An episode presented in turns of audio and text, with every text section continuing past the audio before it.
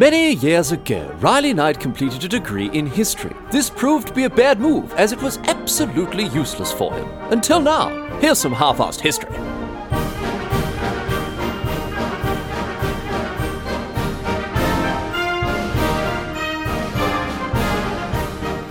What's going on, mate? Great to have you along for some more half-assed history. This week on the agenda, we're going to be having a chat about the shortest wars that have been fought throughout history. And bloody hell, I tell you what, some of them were over very quickly indeed. Now, obviously, you know, war, no bloody good, bugger of a thing.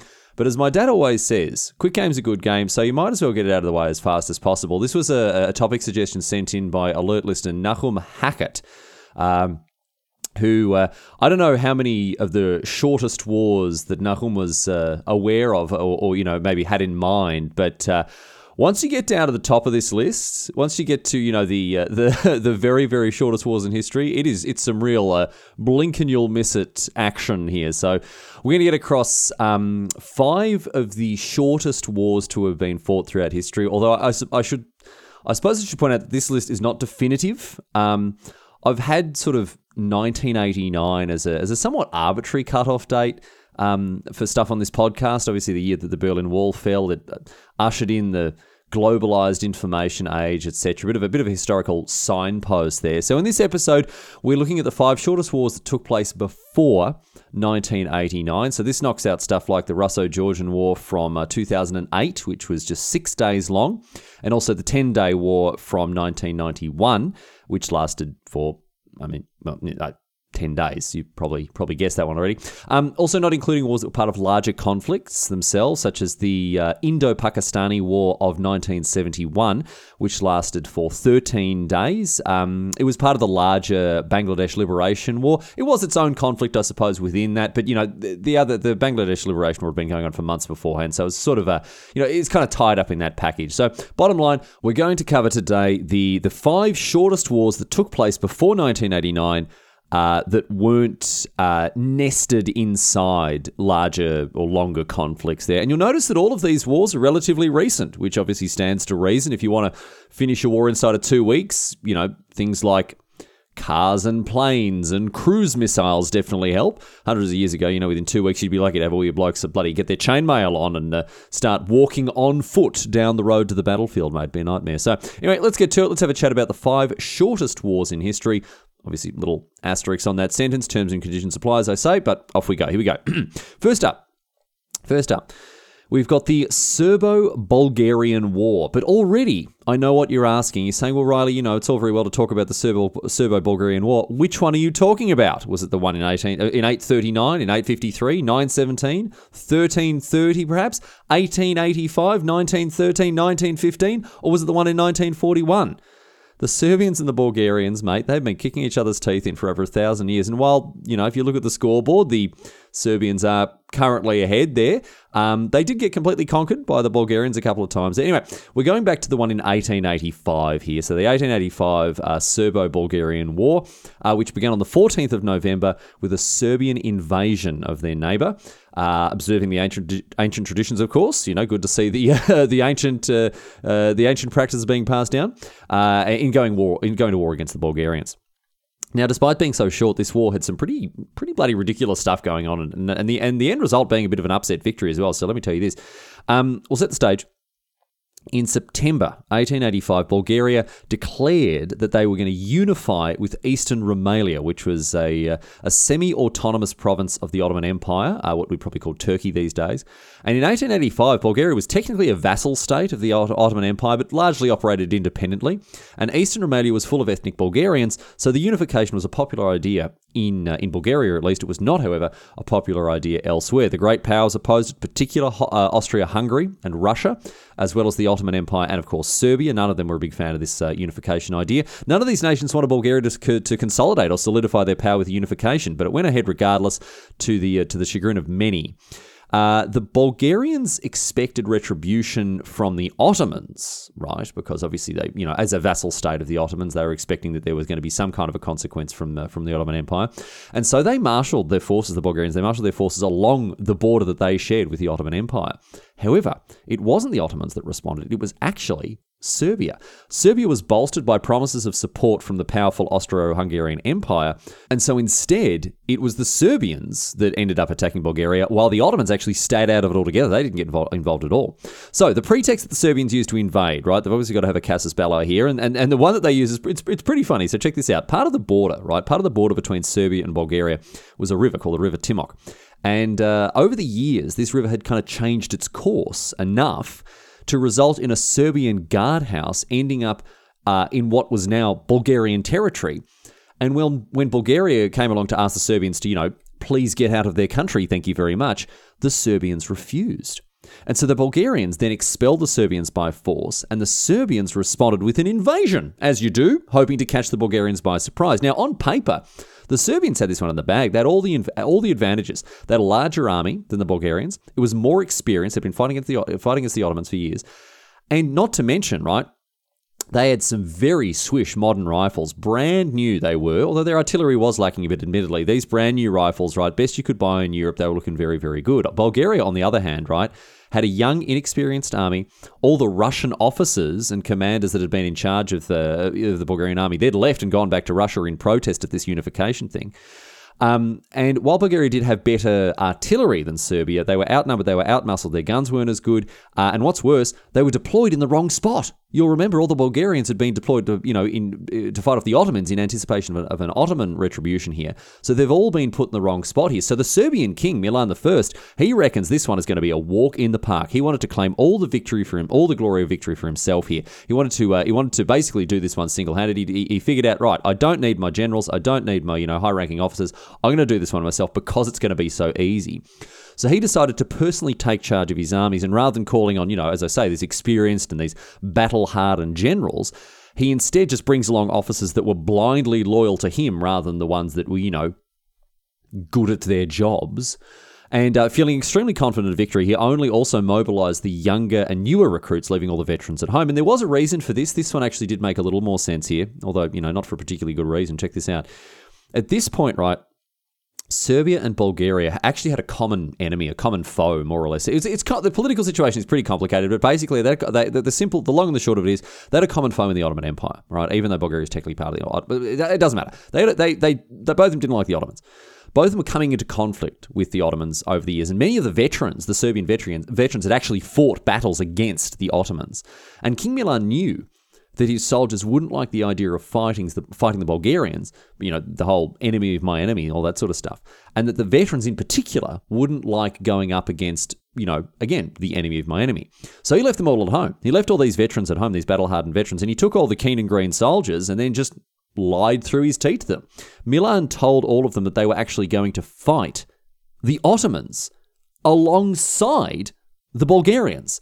So the Serbian army is mobilized, expecting to go into Bulgaria and fight the fight the Ottomans alongside these Bulgarians, where instead they're fighting the Bulgarians and the Ottomans are nowhere to be seen. And uh, as you might have guessed, this did not end up going well at all. As when the Serbians realized that they were actually there to fight Bulgarians, morale absolutely plummeted and they're having a terrible time. On the other side of the border, however, the Bulgarians, they had the wind in their sails. This young army, despite its inexperience, it was enthusiastic, enjoyed high morale. They believed their fight was a just one.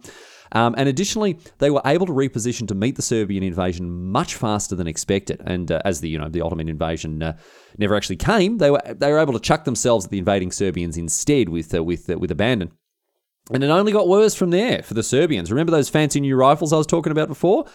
Yeah, these you know you know flash brand spanking new ones amongst the best available in Europe. Well, these ended up uh, back well, not backfiring in a literal sense, but in a figurative sense, these ended up backfiring enormously because the, none of the Serbians, right? These brand new rifles, none of the Serbians, they, none of them had trained with them. They didn't know how to use them properly. They didn't know how to use them at all. They like they, they, you know, not to mention the officers who are in charge, largely idiots. They're ordering rifle volleys from distances of 800 meters or more, wasting a ton of ammunition with these soldiers who don't even know how to operate their weapons. So, not oh, oh, and by by the way, wasting ammunition, which hilariously that was not something that Serbia had a lot of because when they ordered the guns, they ordered ammunition to go with the guns based on the older, slower firing rifles that they used to use. And because these rifles shot much, much faster, they ran out of ammunition way, way ahead of schedule. So from picket to post, it was an absolute disaster for the Serbians that expected a mar- you know to just march into Bulgaria, capture the capital Sofia, and crush any resistance that the Bulgarians put up. But they completely underestimated the size and the fighting capability of the Bulgarians, and also, you know, didn't know how to use the weapons they'd brought. So, in the mere two weeks that the war was fought, the Bulgarians they wiped the floor with the Serbians, completely repelling the invasion, winning more or less every single encounter. And this was one of the reasons for the war's swift end. Seeing that it was spiraling out of control, right? Austria Hungary goes, whoa, whoa, we got to put a stop to this. We got to put a stop to this before the blood, the Bulgarians conquer the rest of Europe here. What is going on, right? So, like a teacher stopping, you know, two kids from fighting on the playground, pulling each other's hair, the Austro-Hungarian Empire they come to Bulgaria and they said, all right, mate, listen, you've had your fun, you've decked them, you've taught them a lesson, you put them on the ground here. It's time to stop now, or you know, we're going to have to get involved. So, just 14 days after they had invaded Bulgaria, the Serbians they were forced to sign a ceasefire after the, the Bulgarians successfully defended their homeland, and this peace agreement not only, right, confirmed no changes to the Bulgarian territory, but also more or less enshrined the unification, the whole unification process with with Rumelia that they've been this whole thing was based on, right? Which was a very important step for, for Bulgaria and its political position at the time and historically. So, uh, look, you got to say at the end of the day, GG Bulgaria, GG, an upset victory there against Serbia. Well played, mate. You know, I guess it's just a shame. Shame about all those wars that you lost in the Middle Ages, I suppose.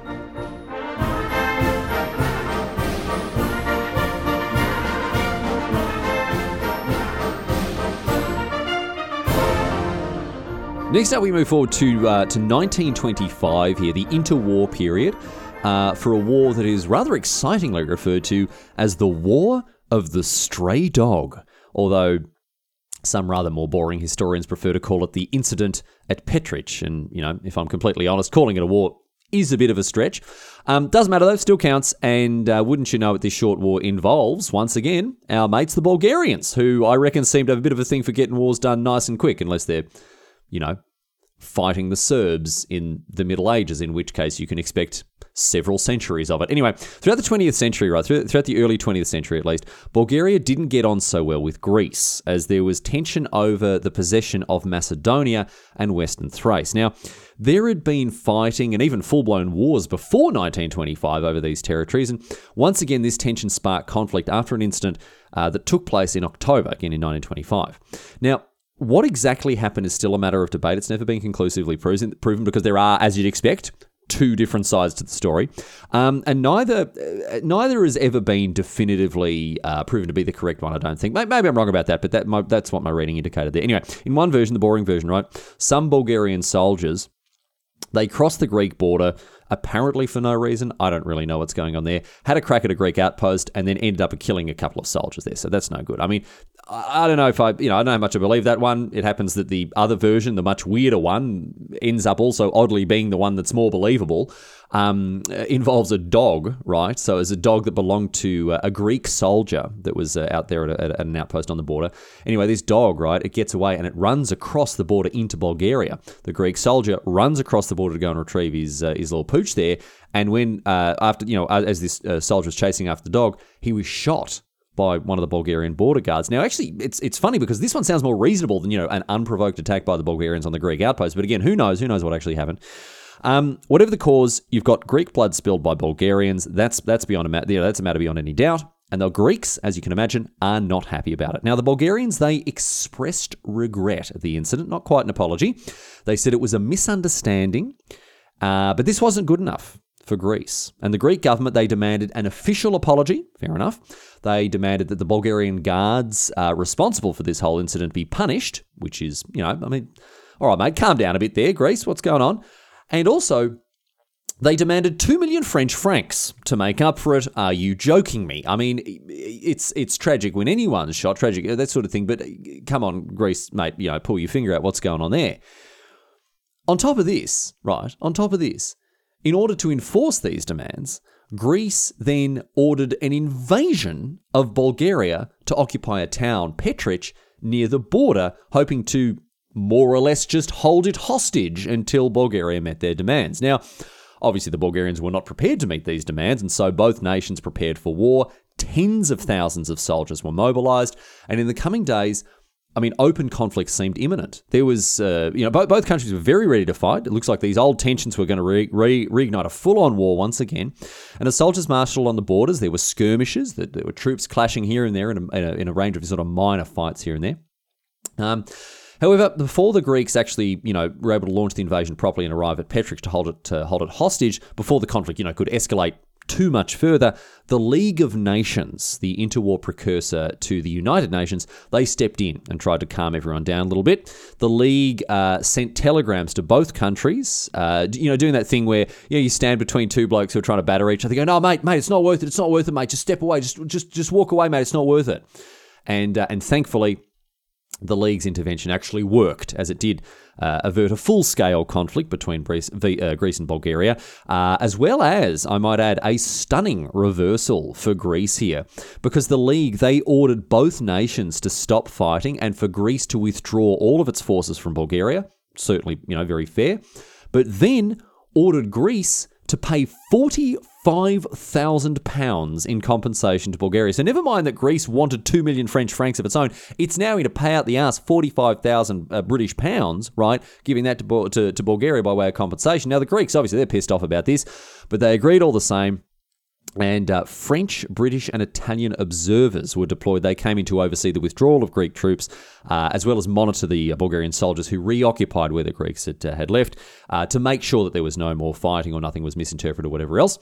And this whole thing was over in 11 days. And while, you know, I reckon it is fair to argue that it didn't constitute a proper war, people still did die in the skirmishing, as well as obviously, you know, that poor bloke who was just going after his dog. So I don't know. Look, whether it is or whether it's not a war, I reckon that the Greeks, you know, I don't want to be too critical here, but I do reckon the Greeks just stuffed this one up. They, they stuffed this one up beyond belief. They really did. I mean, they could have done a much better job of bringing the fight to the Bulgarians. If they'd really wanted to win the war, they could have just, you know, checked in with the thousands of years of history that the that Greece, uh, you know, the the, the the the Greek people have uh, at their backs there, because really, if they'd wanted to uh, to take the fight to the Bulgarians, they could have just bung built themselves a great wood, back, great big wooden horse, wheeled it over into Bulgaria. Easy victory, mate. Don't worry about it.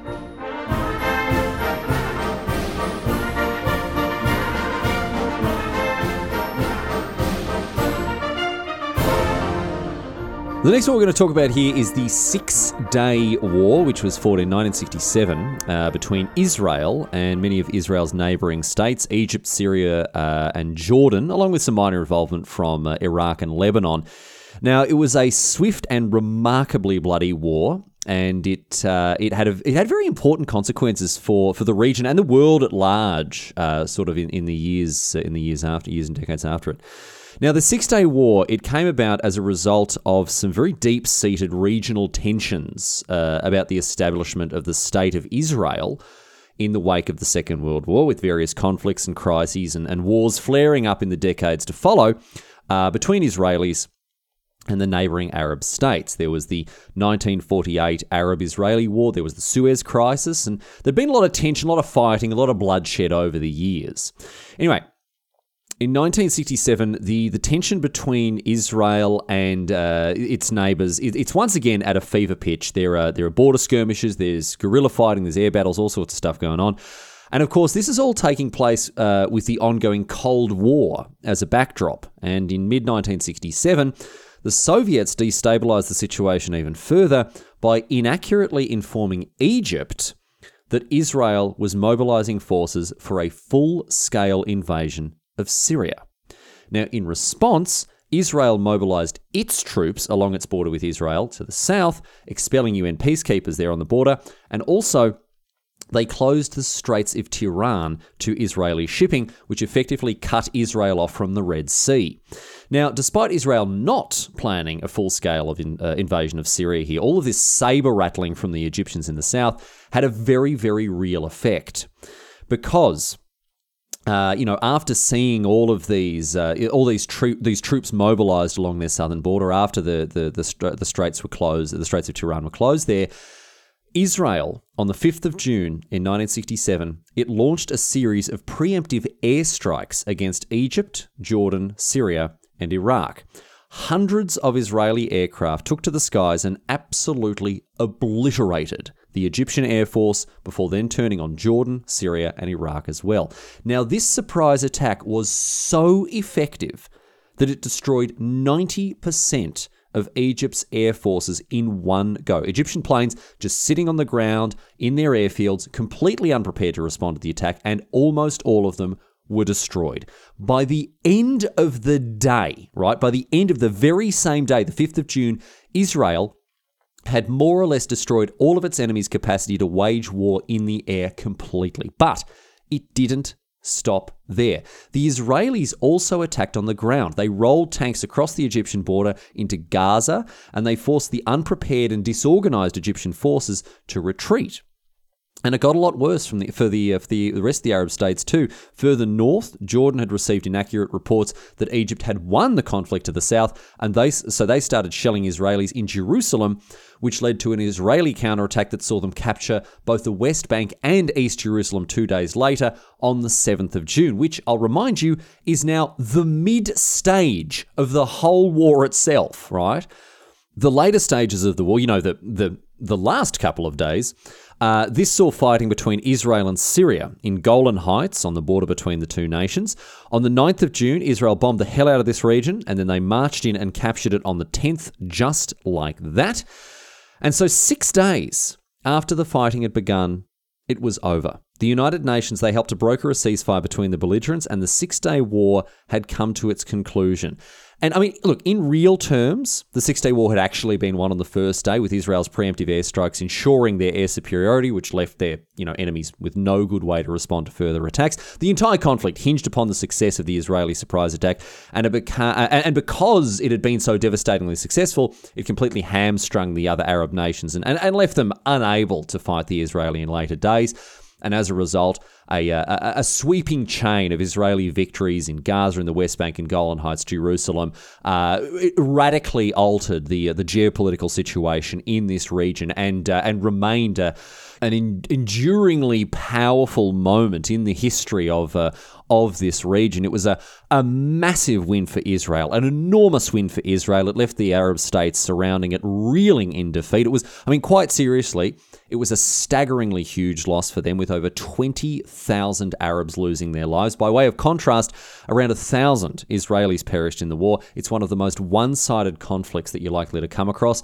And of course, its consequences are still felt to this day. The Six Day War ultimately intensified Arab Israeli conflict in the years to follow. And uh, it led to you know other conflicts such as the 1973 uh, Yom Kippur War. And it also redrew Israel's borders to include the West Bank, the Sinai Peninsula, and the Gaza Strip, although the peninsula, peninsula was later returned to Egypt in 1982.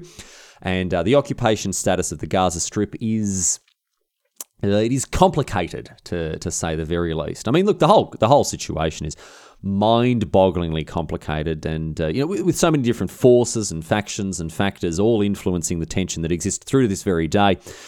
And much of this tension, much of this tension that you may read about in the news, even even in 2020, is still focused on the direct results of the Six Day War and the land and the territories that were involved in it. A war that was fought so swiftly and so decisively that it remains one of the shortest wars ever not to mention one of the most impactful conflicts since the back half of the 20th century.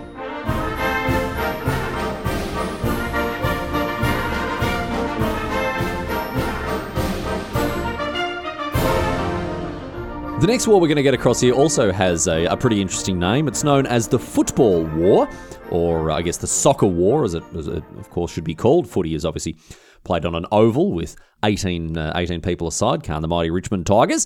Um, anyway, the uh, the football war it took place in uh, 1969. It was fought between Honduras and El Salvador, uh, two nations in Central America. And all the boring historians who hate interesting names for things, they instead refer to it as the 100 Hour War, because as you might have guessed, it lasted 100 hours, around four days. Now, the sparking of this brief war was uh, absurdly related to a series of soccer matches played between the two nations, although that, of course, wasn't the only factor. The soccer, the soccer matches were definitely a catalyst.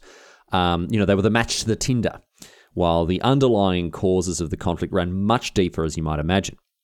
The tension between El Salvador and uh, Honduras went back to uh, it went back to land, uh, immigration, population numbers, and other geographic, political, and social issues. In the 1960s, Honduras was five times bigger than El Salvador, but El Salvador had a much larger population. So as a result, many Salvadorans they emigrated to Honduras to the point that they made up 20% of the Honduran population. Now, by 1962, right, the Honduran government uh, they they'd responded to this uh, quite forcefully. They confiscated land that was occupied, you know, illegally. It, it might be worth adding by Salvadoran immigrants um, and gave it over to, to Hondurans. And by 1967, many Salvadorans had been expelled from Honduras as, uh, as, as these policies were further further put in place and, uh, and, uh, and enforced. Now, this included Salvadorans who even had uh, Honduran jobs and families. Uh, so it's fair to say that the two nations they weren't getting they weren't getting on at all. They weren't getting on at all. There's a fair bit of bloody tension between them. I can tell you that. Fair bit of argy bargy.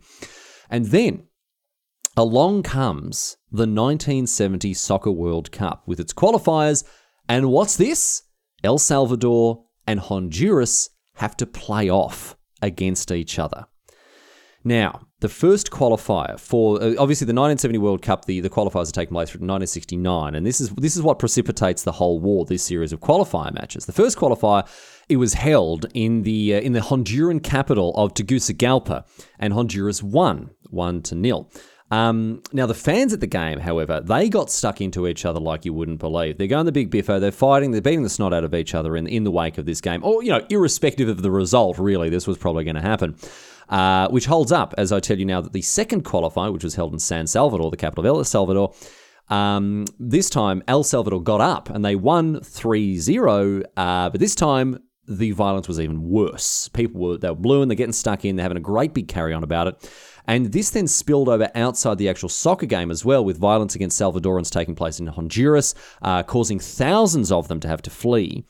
And on the day of the third qualifier, right, therefore, which was being held in Mexico City this time, El Salvador, they severed diplomatic ties with Honduras. They said that the government, uh, the, the Honduran government, had stood by in inaction while Salvadorans had been mistreated by Hondurans. And uh, all of this, right, on the backdrop of the expulsion of these Salvadoran migrants, it meant that the tension had more or less just reached breaking point. A war at this stage seemed very likely. Oh, um, also, El Salvador won the third game 3 2 after extra time, I guess, for those playing at home. Hooray, sports ball. Now, you may ask, it's only game. Why you have to be mad? But it was so much more than just game. And it did seem, it really did seem that people did very much have to be mad.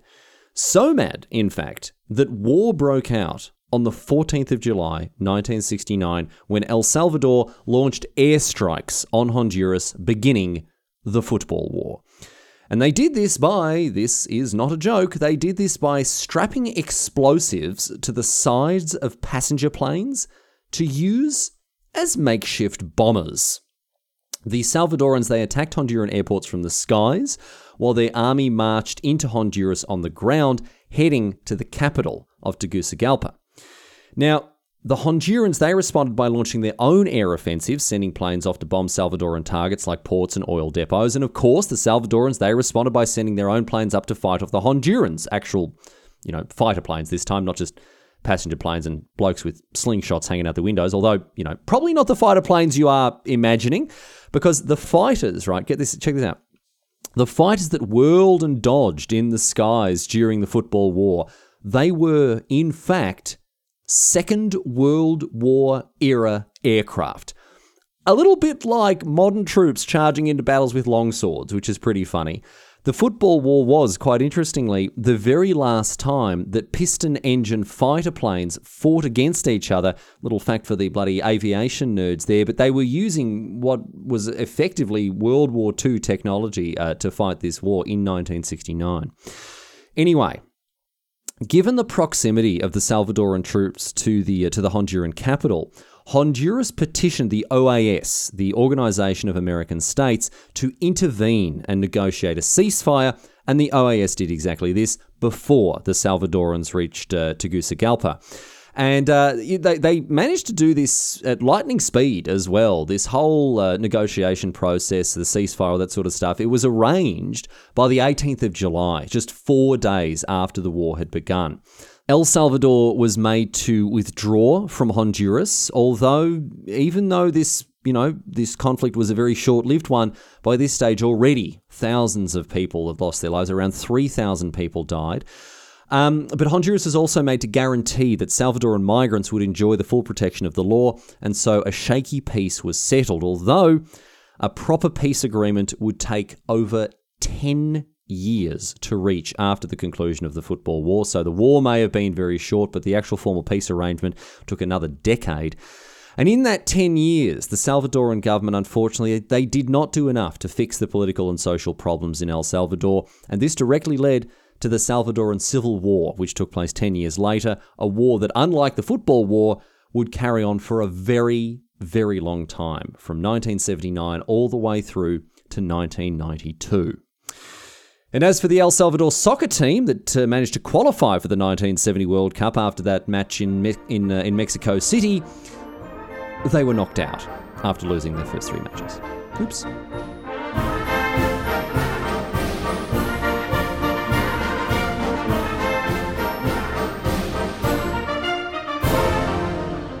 Finally, we come to the very shortest war in history, the Anglo Zanzibar War, which took place in 1896. Now, you might be thinking to yourself, you might be thinking, hang on one second. How short can it possibly be? We've had wars that have lasted two weeks, six days, a hundred hours. A war can't get much shorter than that, can it? Well, exalted viewer, hold on to your hats because I can tell you now that the Anglo Zanzibar War, the shortest war ever to have been fought was over within 38 minutes.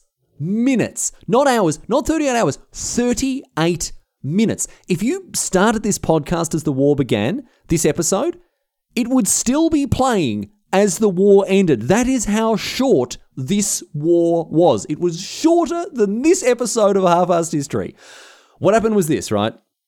In 1890, six years previous, Britain and Germany had drawn up a treaty as part of the scramble for Africa, as new imperialism saw European powers race to colonize the African continent. Now, this treaty between uh, Britain and Germany it gave Britain control of Zanzibar, which is a, a straw. Uh, it was a, it was a, an area, a strip of coastline, some islands, uh, today part of modern day Kenya and, and Tanzania. And Britain declared Zanzibar a protectorate rather than a crown colony because it was cheaper to do it that way. Uh, they declared a protectorate. They installed a sultan, uh, Hamad bin Thuwani, uh, who was a, uh, a puppet leader, more or less, just a puppet leader of the, of the British. Uh, and, you know, try, basically trying to keep the, this protectorate under control by, by, yeah, again, just, just having a bloke on, in charge who they could control. Now, on the 25th of August, right, in 1896, before up until this point, things are going relatively smoothly. This bloke Hamad, he's, he's you know he's doing his job. Things are relatively peaceful in Zanzibar up until, as I say, the 25th of August, 1896, when Hamad he dies abruptly. Right now, there's talk that he may have been poisoned. It's never been proved conclusively. There's talk that he may have been poisoned by his cousin Khalid bin Bargash, um, and whether or not he did poison Hamad or not, Khalid did not waste time in the wake of his cousin's death because he immediately moved into the royal palace, immediately declared himself the new sultan, and the British were not too pleased with this. They were not too happy with this bloke coming in. You know, this. Uh, you know, they were look. I, I tell you, they were getting on very well indeed with their puppet government. Thank you very much. There is this blasted upstart stepping in without our approval. What is the jolly nerve of this chap? I say. So the British, right? They go to Khalid and they tell him to bugger off, basically. But Khalid, he instead, he doubles down. He gathers soldiers, he gathers supporters, he brings them all to the palace to back him up, and he, uh, you know, he he basically digs in for the uh, for the long haul here. He's got around three thousand armored men protecting the palace, bristling with guns, artillery, all sorts. And uh, Khalid, he's ready. He's ready to make a stand against the British if, you know, indeed it ends up coming to that. And uh, to further bolster his position, he has also readied the. Um, Zanzibar Navy, I guess. He strapped some artillery to his to the royal yacht, the HHS Glasgow, that's out in the port there. And um, well, yeah, I mean that's that's it actually. That that's the story of the Zanzibar Navy. It was It was one ship, a pleasure ship, with some guns, what were put on it now. Um, the British, on the other hand, well, I mean, as you can imagine, there's a reason for that old song, Rule Britannia, Britannia rules the waves, because they had warships in the harbour and they had plenty more on the way too. They also began to unload troops uh, into the town in order to, you know, quell any unrest and protect the British buildings there, such as the consulate. Now, the warships, there were two in the harbour already, and they were joined by a third uh, by the end of the 25th. Um, although they didn't take any action against Khalid, they didn't have the approval of the British government. Um, the chief British diplomat there in Zanzibar, a bloke whose name was ba- Basil Cave, he sent a telegram back to London. He asked what to do. Uh, and meanwhile, right, still unsuccessfully, of course, he attempted to talk Khalid down and, you know, come to some kind of an arrangement. Now, the next day, on the 26th, still no response from Khalid, still nothing coming uh, from him in the palace. But two more British warships arrived, bringing the grand total to five. And so too arrived a response from London, which said, you are authorized to adopt whatever measures you may consider necessary and will be supported in your action by Her Majesty's government.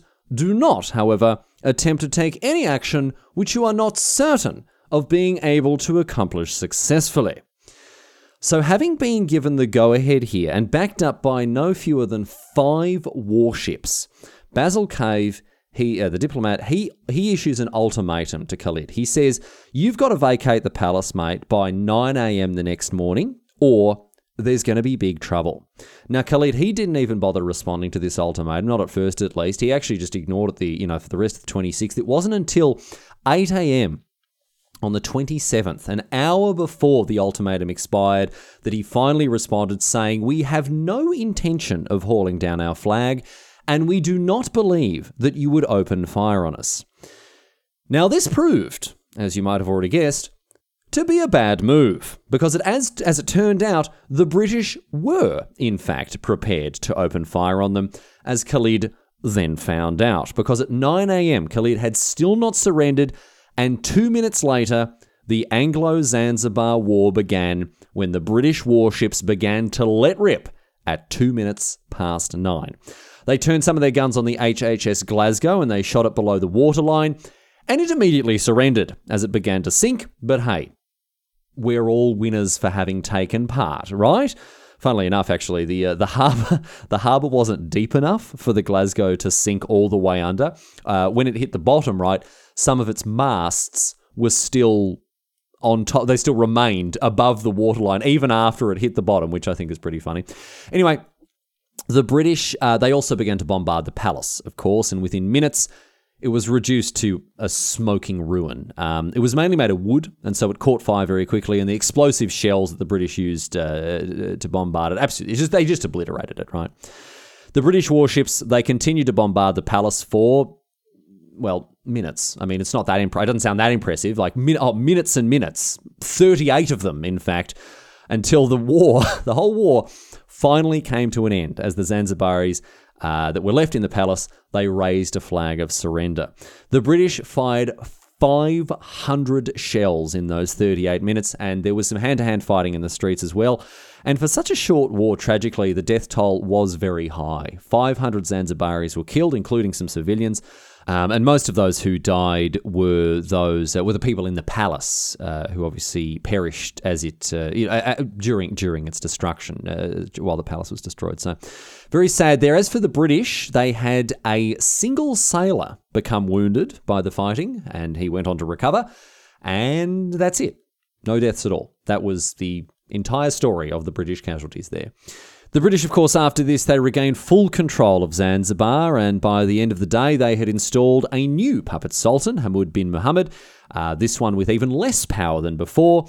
As for Khalid, he, he sought refuge in the German embassy, and uh, he was smuggled out of the country, although he was later captured by the British in 1916, and he ended up being exiled on the island of St. Helena, where Napoleon was exiled a century beforehand. As for Zanzibar, uh, it remained a British protectorate until 1964, and today you'll find the bulk of the old sultanate in Tanzania.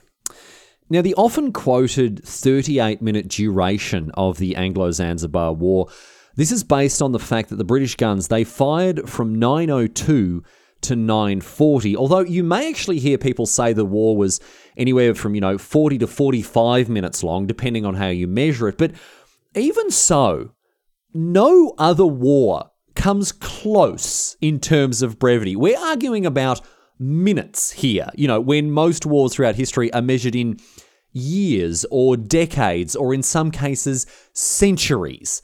So, you know, while war is, of course, a terrible, terrible thing, at least here it was over very quickly indeed.